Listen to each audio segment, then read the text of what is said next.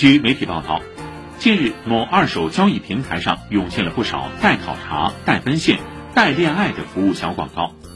这些发帖人自称网络奔现师，IP 地址遍布全国各地，